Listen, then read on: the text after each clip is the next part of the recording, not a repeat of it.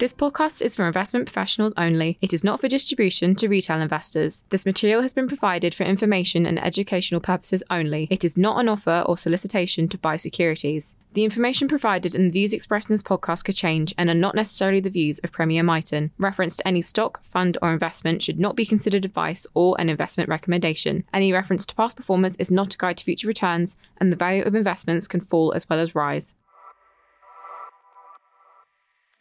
You're listening to the Perspective series from Premier Miton, a regular podcast on investment views from Premier Miton's macro thematic multi asset team. I am Anthony Rayner, co fund manager with David Jane of Premier Miton's range of macro thematic multi asset funds. In this series, we provide our personal views and individual perspectives across a broad range of investment focused topics based on over 50 years of combined investment experience.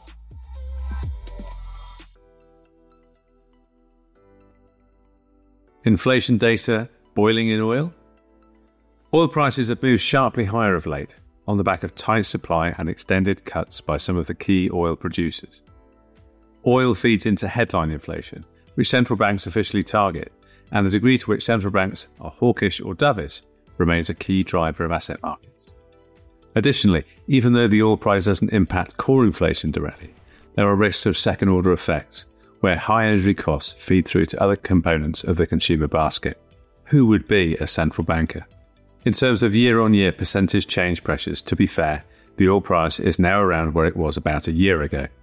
But in recent months, inflation has actually been benefiting from lower year on year comparisons, and this is now starting to fall out. Furthermore, while the move higher in oil price might be a temporary spike, let's not forget that inflation is already above central bank targets in many countries. This therefore complicates the job of central banks and so feeds into uncertainty for markets. In the Eurozone, headline and core inflation both remain elevated, while the economic growth outlook is weakening, so stagflationary pressures are building. In the US, inflation has fallen further and growth is stronger, so stagflation is less of an issue. But unlike the ECB, which just targets inflation, the Fed has dual mandates of price stability and maximum employment.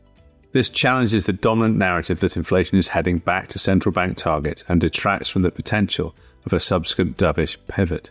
All in all, this supports our higher for longer base case. Looking at this scenario, it might mean for the third calendar year in a row that US Treasuries lose money. At the same time, yield curve control in Japan is looking increasingly likely that it will come to an end this year or early next, assuming prices and wages continue to rise sustainably. In short, bonds remain under pressure. Diversify and conquer.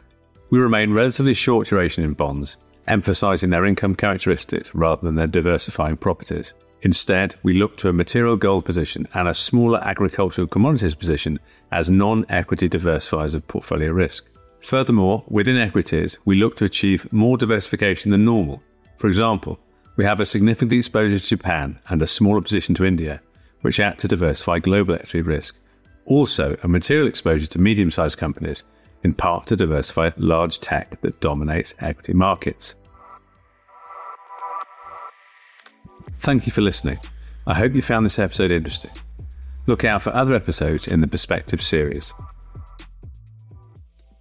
This podcast is for investment professionals only and is issued by Premier Miton Investors, which is the marketing name for Premier Portfolio Managers Limited and Premier Fund Managers Limited, which are authorised and regulated by the Financial Conduct Authority. The value of investments can fall as well as rise. Thank you.